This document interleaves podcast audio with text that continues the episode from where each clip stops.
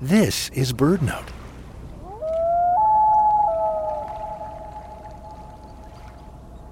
To hear a common loon in the wild during the summer, you'll need to find a northern freshwater lake where a pair is nesting.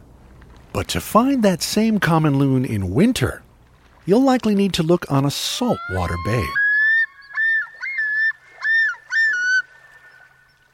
The shift from fresh to saltwater would kill most animals, but loons, along with many ducks and other water birds, have evolved to be able to make that move.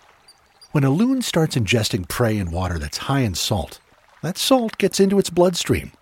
This sets off a complex physiological process that reaches its endpoint in a pair of glands above the eyes.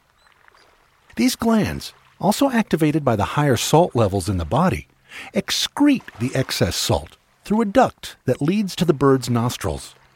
From there, the salty solution runs down the beak and back into the environment. When switched on, the salt glands burn up a lot of calories. So it's possible that breeding adults nest on freshwater to save that energy for raising chicks. But most of these areas start to freeze over come late fall.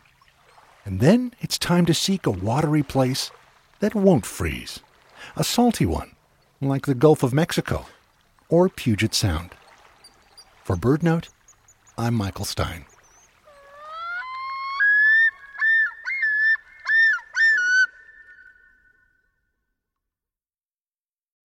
Join BirdNote on Wednesday, March 27th for a captivating conversation about the power of photography.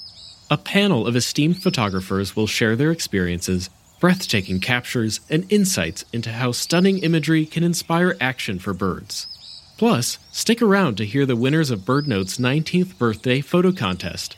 Register for free at birdnote.org.